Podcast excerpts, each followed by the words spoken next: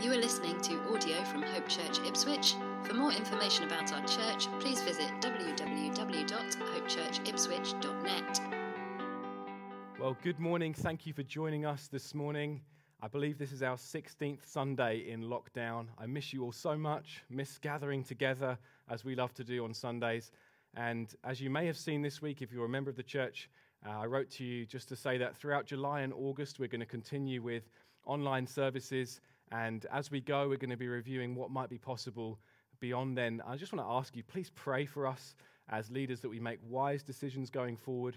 Let's be praying for our government, for wisdom for them, for them and let's continue uh, to pray that one way or the other, this virus will go from this nation and from the world, and that we can return to being able to meet together and enjoy community uh, together again. We're going to be continuing our series in Luke Today we're going to be in Luke chapter 8. So if you have a Bible with you, you might like to turn there now. Um, but before we get to reading out from today's passage, I want to ask you if you're like me. Do you love a good road trip? I love road trips. I love planning uh, a good playlist. I love getting the car snacks in. I love the great conversation with dear friends for hours on the road. I love the fun and the adventure. I love spotting the golden arches of McDonald's on the horizon and thinking, let's have a spontaneous McDonald's. I love a road trip. And I love road trips, particularly when they are for the purpose of mission. I love going to other towns and cities to be able to strengthen other churches, to be able to uh, share with others who don't yet know Jesus about Him. And there's nothing quite like a road trip when it's for the sake of mission. And when I was 19 years old, I was asked to lead a coachload of teenagers 150 miles across the country on a missions trip. And I, I, knew that I had arrived. I had gone from youth to junior leader, and I was given the responsibility of ensuring that these teenagers arrived at the other side of the country safely. And I had it all planned out. I had the playlist for the coach, I had the coach snacks, I had everyone paired up with a buddy so that we would make sure that no one got left behind. I knew exactly where we were going to stop uh, for a loo break, and off we set everyone on the coach on time. We were doing well. We managed to get to the, the service station for our loo stop. We got back on the coach. I made sure that everyone who had a buddy had said that their buddy was present. So I said to the coach driver, let's go. And I felt really good about myself. I thought, we've done it, we've made it, we're going to get to our destination on time. And I thought, I'm, I'm feeling so smug right now, I'm going to have a little nap. And so I put my head down for a little sleep.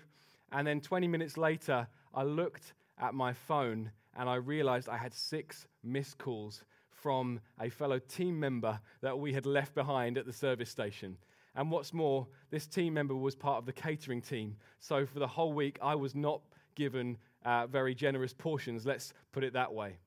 Now, today, we're going to be seeing Jesus take his team on a missions trip, and things go a lot worse than that. It's far worse than simply having a team member left behind, as we're going to see.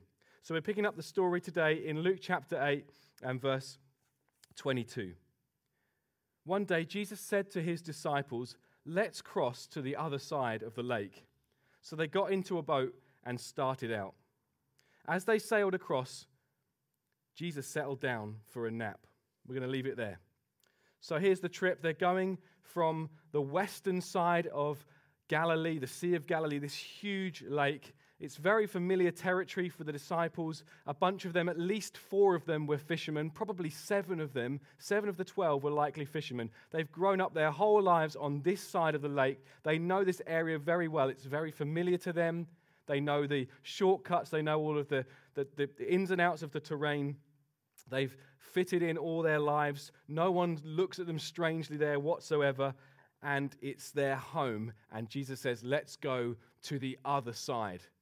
And this other side, as we find out later in the story, their destination is the region of the Gerasenes. They're going from a nice, kind of flat uh, beach kind of area with palm trees across the lake to a place that was rocky, that was full of Greek speaking foreigners, and to them was just not a place that they wanted to go. For these disciples who had grown up on the western shores, they just knew that you just don't go over to the eastern shores. That's not where you would choose to go on an afternoon off. They didn't like the, the sound of this place at all. It was a scary place. It was a place that they didn't want to venture to at all. So the disciples, probably a bit tentative, they agreed to go on this mission trip with Jesus. And if the prospect of the other side wasn't bad enough, it suddenly gets a lot worse. So as they sailed across, Jesus settled down for a nap, but soon a fierce storm came down on the lake. The boat was filling with water, and they were in real danger. The disciples went and woke him up, shouting, Master, Master, we're going to drown. When Jesus woke up, he rebuked the wind and the raging waves. Suddenly the storm stopped and all was calm. And then he asked them, Where is your faith? So they set off on this boat, and Jesus decides it's time for an afternoon nap. I love this about Jesus. He's had his lunch, it's hot, he's feeling sleepy, and so he decides to lay down for a nap. I can imagine him even fashioning for himself a little cushion to really enjoy a good nap. There's nothing quite like a nap. And some of us, we find it impossible to stop and rest because we kind of get value in always being busy. We kind of feel like we have to always be in motion and we cannot stop for a moment. Well, Jesus is so secure, he doesn't really care what the other guys think of him. He's so secure in what his father thinks of him. He knows I can have a rest when I need a rest. He knows that when his body's tired, he can lay his head down and have a rest. But a couple of hours later, and this trip goes terribly wrong. A storm arises, and this is a terrible storm. These guys, as I've said, are experienced fishermen. These are the guys you'd want to have with you in a storm. They know how to handle boats when the waters get rough. These guys from the age of four or five would have been on the boat with their dad, hauling in fish day after day. They know how to handle storms. And yet, none of them have ever seen a storm like this before.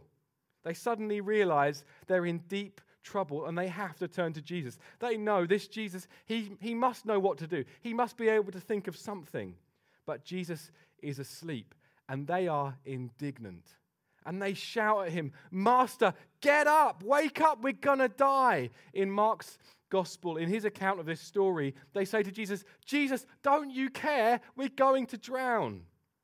And Jesus, what does he do? He rouses from his sleep, he gets up very calmly, and he simply rebukes the storm. We kind of picture, I think, Jesus being a bit like Gandalf and holding up a staff and kind of wrestling with these raging waters and just gradually pushing it back with some mystical power emanating from him. But no, he simply, and again, we see in Mark's gospel, Jesus just says, shh, be quiet, be still. That's all it takes for Jesus. I just want you to imagine that for a moment. I want you just to take that in just for a moment. This Jesus is asleep in the middle of this raging storm, a storm that is making experienced fishermen wet themselves. And Jesus simply gets up. He says, Shh, be still. And suddenly, the waters are calm. Suddenly, the lake is like glass. This is Jesus. And you can just picture the faces of the disciples as they whisper to each other, Who is this guy?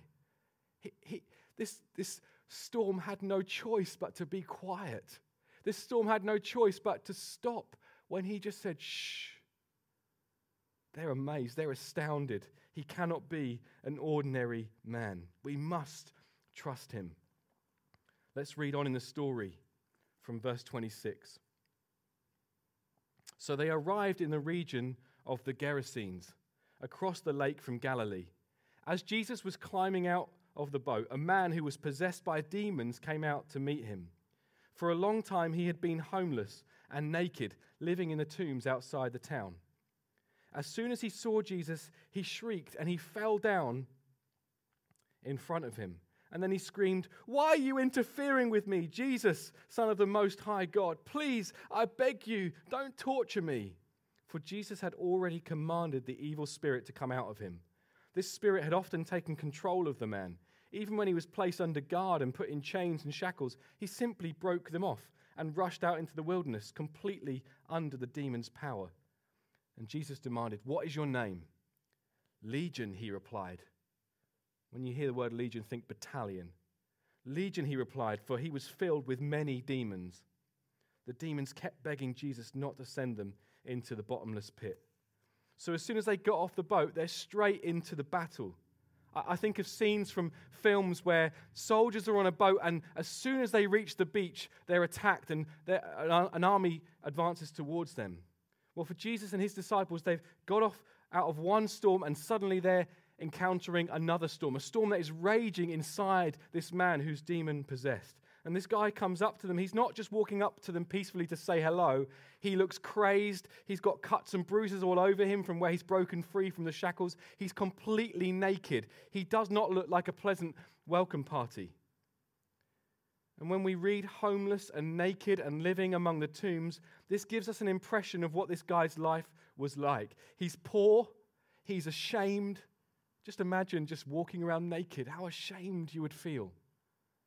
He's poor, he's ashamed, he's lonely, he's completely rejected by society.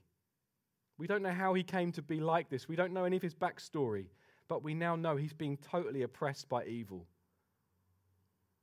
We rightly we see sin as, sin as something that we're all guilty of. That's a, something that Christians understand. But what we sometimes don't understand is that also sin is something that we're all oppressed by. This man is drowning in the sewage of his own life. He's in need of a rescue that he cannot achieve by himself. He's as desperate as you can possibly be. He's not what he was made to be. He was made to be in a joy filled relationship with his Creator. That's what he was made for. That was what he was made to know and enjoy. And now, instead, he's captive, he's ashamed, he's without hope, he's completely miserable. And now he's even identifying as Legion. His, his name, his identity is all wrapped up. It's got so bad that he's got no identity left except that for which he's captive to. And listen, this is the situation for everyone before they encounter Jesus. We may not know demon possession or demon oppression, but everyone who sins is a slave to sin. That's what the Bible teaches captive and oppressed. And Ravi Zacharias, a great uh, teacher of the Bible who passed away recently, said this Sin will take you farther than you want to go, it will keep you longer than you want to stay, and cost you more than you want to pay.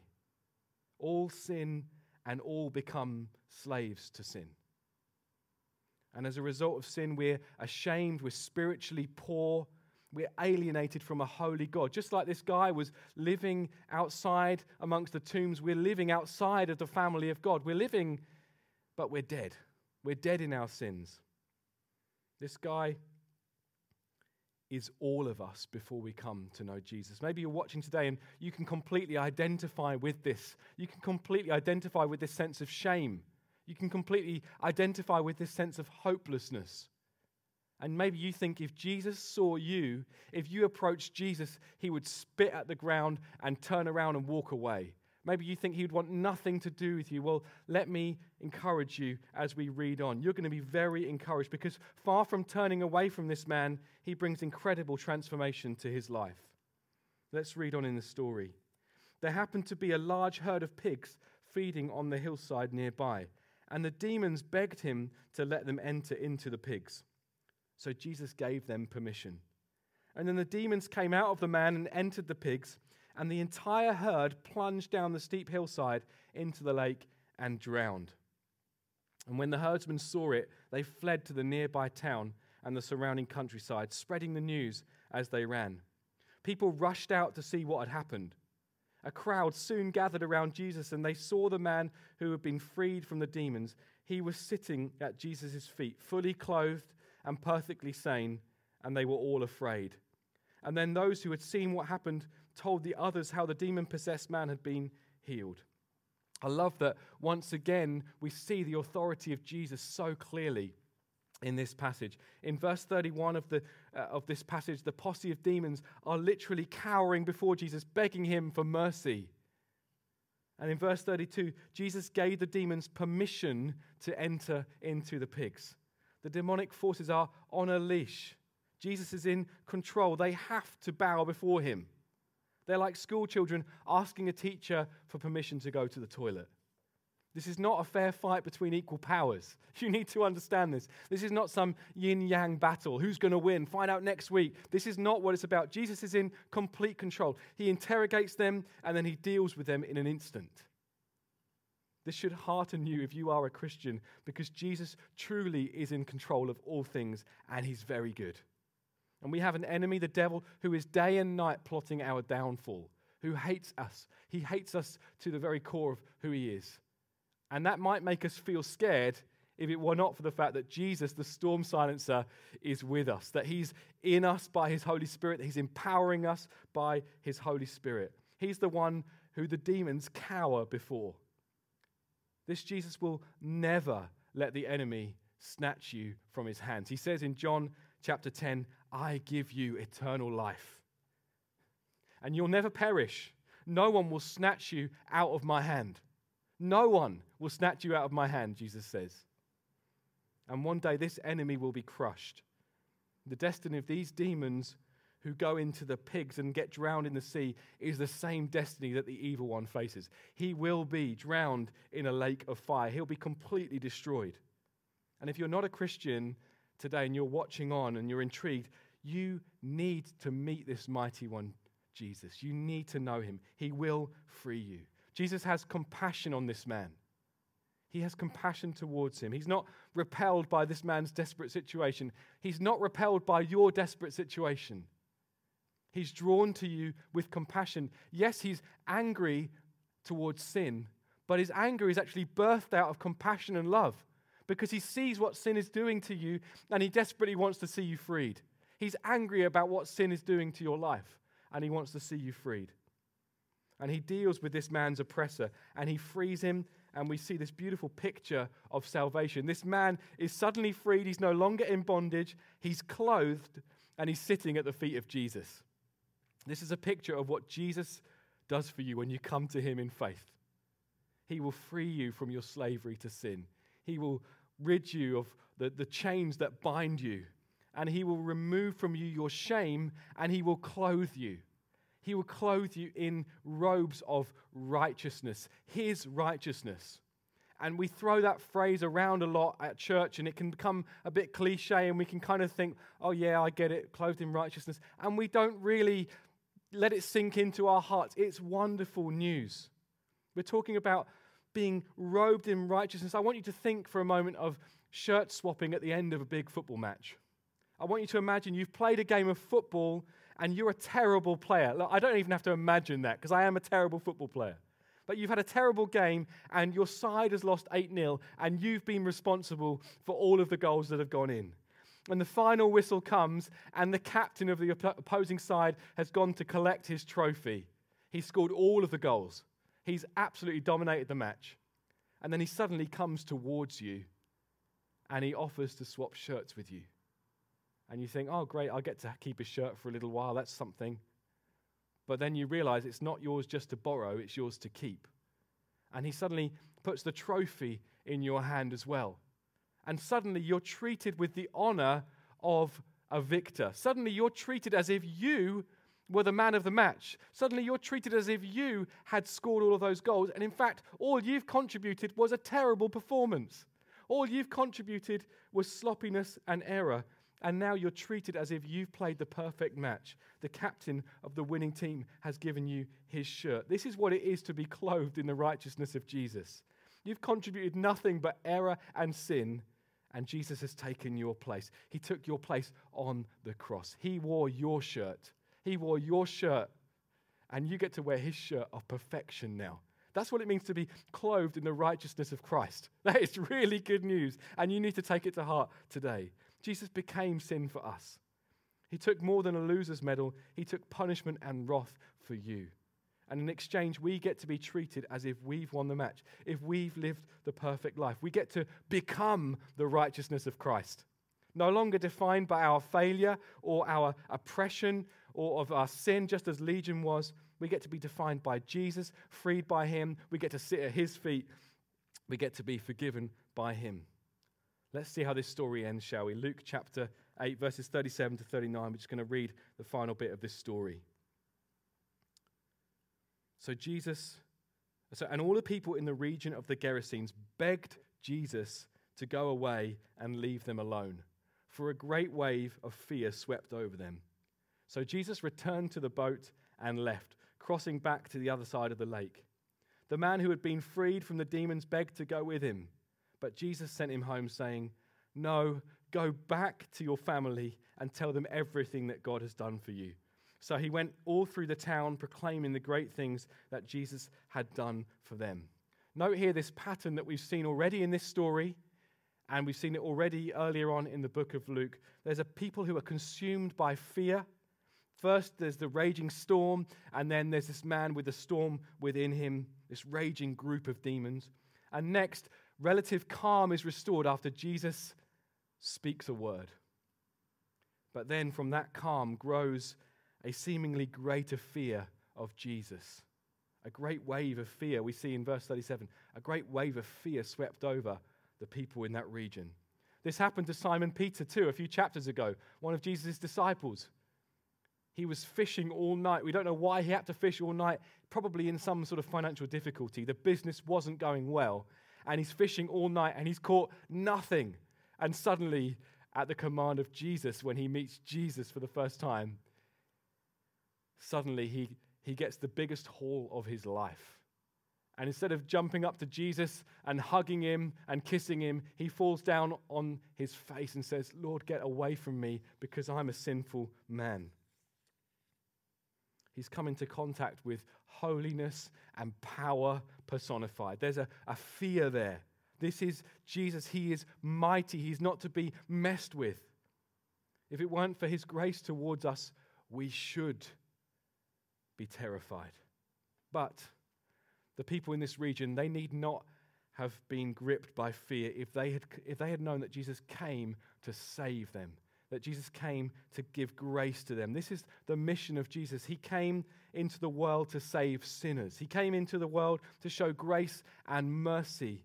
He's not remote, He's not disinterested in our suffering. He's angry towards sin, but as I've said already, this anger, anger comes from his compassion and love as he sees what it's done to us. He wants us free. He wants you to be free. And he came on a mission to bring desperate people into the family of God.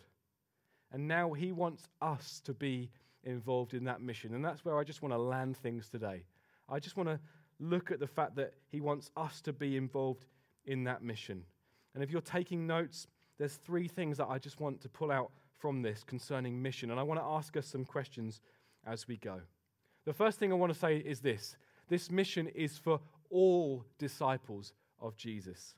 In John chapter 20, as Jesus is commissioning his disciples, he having died on the cross, having risen again, he says to them, Peace be with you. As the Father has sent me, so I am sending you.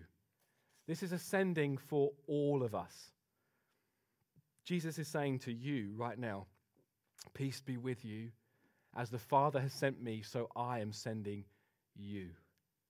This isn't just for a select few. This isn't just for a few that kind of graduate to be able to be missionaries. It's for all of us. And in this mission trip, in the very first verse that we've read together today, we see a picture of what Jesus has done for us and we see a picture of our mission also. Just as the disciples on this trip had left their hometown with all the comforts and safety and familiarity to cross over to the other side, so Jesus has left heaven with all of its comfort and familiarity and safety to come to earth, not just for an afternoon on a mission trip, but for over 30 years. And in that time, experiencing suffering and even death on a cross. I wonder if you understand that this is now to be our mission, that we're to leave comfort behind in order to walk into God's mission and to be a part of God's mission to reach people with this good news. I wonder if you know that. Do you know that you're on a mission daily, sent as Jesus is sent to the other side? Are you, are you in this reality? Are you living on a mission? I say that not to condemn you, but to provoke you and to ask yourself, Am I Am I considering myself part of this mission? Are you in a team or are you a lone fisherman? Jesus sent his disciples out in team. And we're to be in team. We're to be doing this with others alongside us. As we're to bring in a great haul of fish, we need others around us in team. Are you willing to be inconvenienced for Jesus' sake? Are you willing to go anywhere he tells you? Are you willing to lay down your plans? Are you willing to lay down your dream home in order to go wherever he might send you? This mission is yours, it's ours. And this mission was also to become the mission of the man who was formerly known as Legion. He, he shouts to Jesus as, as Jesus is getting on the boat with his disciples to go back to the other side Jesus, I want to come with you. Please let me come with you. And Jesus shouts back to him, No, stay. Go and tell your family. Go and tell your family all about me. Jesus knows that this man has credibility with this non Jewish audience that he would not have. This man needed to go, he needed to be sent. Mission is, is for the newbies. What did this man know? He, he, he couldn't quote big chunks of scripture. He couldn't sing worship songs with his eyes closed because he knew all of the words. He couldn't debate theology. All he knew was that he was oppressed by evil and that Jesus had freed him. All he knew was that he was hopeless and Jesus had brought him hope. All he knew was that Jesus had completely turned his life around. That's all he knew. And he's sent on mission to tell others about him. Maybe you've found faith in this lockdown period. Maybe you've been watching online services and you've got this kind of brand new faith. This mission is for you. Why don't you tell everyone that you know? Why don't you tell everyone you know that you have encountered Jesus, that Jesus has changed you, that he's freed you, that he's healed you, he's forgiven you? Why don't you tell everyone that you know?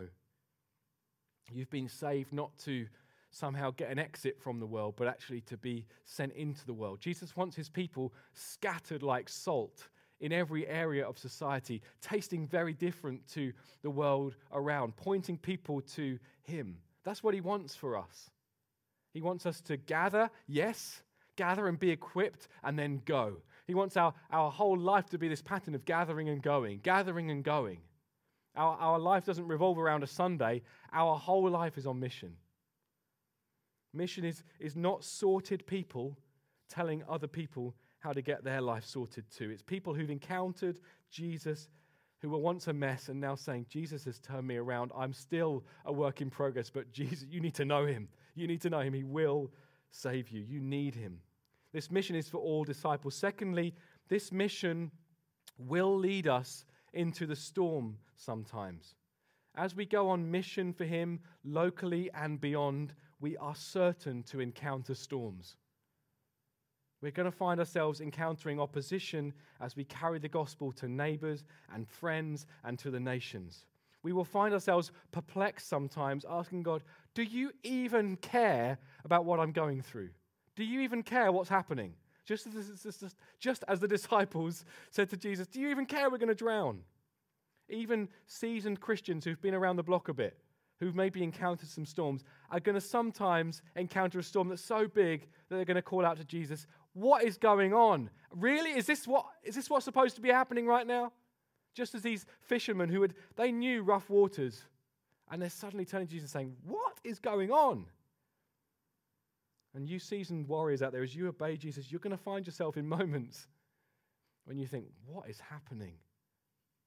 And Jesus will lovingly say to you, Where is your faith? Is it in your own ability to get out of this, or is it in me? Are you looking at me, the storm silencer? Are you looking to me? I want you to know that if, if you're going through a storm right now on account of Jesus, then it doesn't mean you're in the wrong place. It doesn't mean you're doing the wrong thing. There's nothing to be ashamed of. It's better to be on a boat in a storm doing what Jesus has asked you to do than being on the beach in relative peace, being disobedient to Him.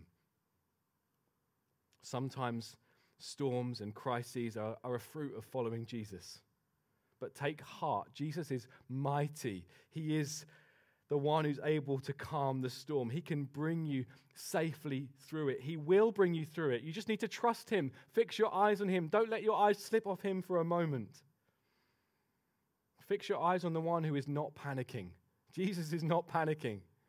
Sometimes I'm driving with my family and we come into a great storm. Rain is just coming down heavily on the car, or hail, or even snow. And as a dad, as the one who's driving, I need to try my best not to look worried. I need to do all I can to reassure my family that I've got this, that I, I will get us through this. And so I need to try hard sometimes to ensure that no one thinks I'm panicking. Well, listen, Jesus isn't having to try here. He's not having to put on a show here. He's napping. He's the one singing, I'm gonna sleep in the middle of a storm. He is not worried. He is not worried. He is able to calm the storm with a word. And part of fixing our eyes on Him, having faith in Him, is just to, to, to, to let our minds soak in who He, who he is, in, in His sovereignty, to read this book and to see, Jesus, you're in complete control. I do not need to worry. You are with me. That's my third point. He will be with us on this mission until the very end. I want you just to picture the faces of the disciples as this crazed man starts walking to them as they get off the boat. I want you to just picture them just shuffling in behind Jesus, just letting Jesus go ahead of them. I, I can imagine they just felt, Jesus, you've got this. Uh, and sometimes we're walking with people who are massive, right? I've got friends who are huge. I'm not particularly strong. I've got friends who are very strong. And when I'm walking with them, I fear nothing because I know if we got into any trouble here, I'm just going to shuffle in behind and I'm just going to let him deal with it. Jesus has got this. What do we have to worry about. We've got the presence of Jesus with us. How much more should we feel assured at the presence of Jesus than we do at the, the presence of a really strong friend? What exactly do we have to worry about if Jesus, the powerful Son of the Most High God, is on our side? If he can calm a raging storm by saying, shh, if he can cast out a battalion of demons with a rebuke, what problems in our life are beyond his help? I want you to know and be reminded of this truth today from Matthew 28. As Jesus is, it's Matthew's account of Jesus commissioning his disciples. He says, I have been given all authority in heaven and on earth. Therefore, go and make disciples of all the nations baptizing them in the name of the Father and the Son and the Holy Spirit. Teach these new disciples to obey all the commands I have given you, and be sure of this. Be sure of this. I am with you until the end of the age. Jesus has given us a clear mission. We're to go, we're to tell everyone about Him, we're to baptize people when they place their trust in Him. We've got a clear mission. We've got a clear mission as a church. This church is so pregnant with potential. And it might seem like right now, as we're in lockdown and not able to meet, we might think, oh, we're on hold. Our, our fruitfulness as a church is on hold. Nothing could be further from the truth. This church has so much potential to reach hundreds, thousands of people in this town and thousands and thousands of people in the nations. I believe that we're going to see massive advance of the kingdom of God through this church in the years to come. I believe we're going to see many hundreds, thousands of people come to faith in Jesus in the years to come. I, I believe that we're going to play way more than our fair share of the, the mission that our family of churches is called to, to plant a thousand more churches in the next 30 years. I believe we're going to play our part and some. I really believe that. I believe there's people watching this video who even today are going to know the call to go, who even today are going to know a calling to another city or another nation or another continent. I believe we're going to play our part and some more. I believe God's got big things for us, Hope Church. I really do. Convenience and comfort will have to be sacrificed. We're going to need courage. We're going to need prayer like never before, but we will see the kingdom of Jesus advance in this world. We will see his name made famous in nation after nation, from Nigeria to Brazil, from Canada to Kazakhstan. We're going to see people sent and equipped to go on mission for Jesus, just like this man was, back to his family and to his friends. We're going to see many churches planted. I believe that with all my heart. And we're going to need to pray and we're going to need courage. But more than anything else, we're going to need to fix our eyes, fix our minds through being in the Word of God, through being in prayer. We need to fix our eyes and minds on the storm silence of Jesus. We need to see Him for who He is. And we need to trust Him and obey Him. Storms are going to come, but He is with us even in the storms, and He's not worried. He's able to nap in the middle of the storm. He's in control. Let's pray, shall we? Lord Jesus, we, again, today, we recognize that you are the storm silencer. You're the only one. You're the one who can speak a word and a raging storm is calmed. You're the one who can speak a word and powerful forces are cowering before you. Lord Jesus, you are in complete control, and we just want to surrender to that truth again. We just want to say, Lord Jesus, we're yours, and we want to be on mission for you. We want to be on adventure with you each and every day. And I pray for all who are watching. I pray for my family and, and my church family and all those who are joining from beyond our church family who are just looking in. I pray you'd make us bold. You'd make us courageous. You'd make us those who, who trust in you, who look to you. And I pray that we would see an almighty move of God through this church in the years to come. I pray that we would see many people come to know you here in Ipswich, that our new building that we trust and pray will be ready before long, will be brimming with new life. And that in the years to come, more and more will be sent on on mission for you. And I pray, Father, for anyone watching who doesn't yet know you, who maybe feel in this place that the, this man Legion was in, of oppression and of, of, of hopelessness, I pray that right now you would break into lives. I pray that right now people would encounter you for who you are. They would know freedom, they would know the clothing of your righteousness, and a freeing of shame, a freedom from guilt and shame. Come and move in power in lives right now. In Jesus' name, amen. Thank you so much for joining us today. If you've encountered Jesus, we want to hear from you. Please get in touch with us. We would love to hear your story. We'd love to help you in your next steps of following Jesus. Thank you for listening to audio from Hope Church Ipswich. Please feel free to make a copy of this content, but please do not edit the content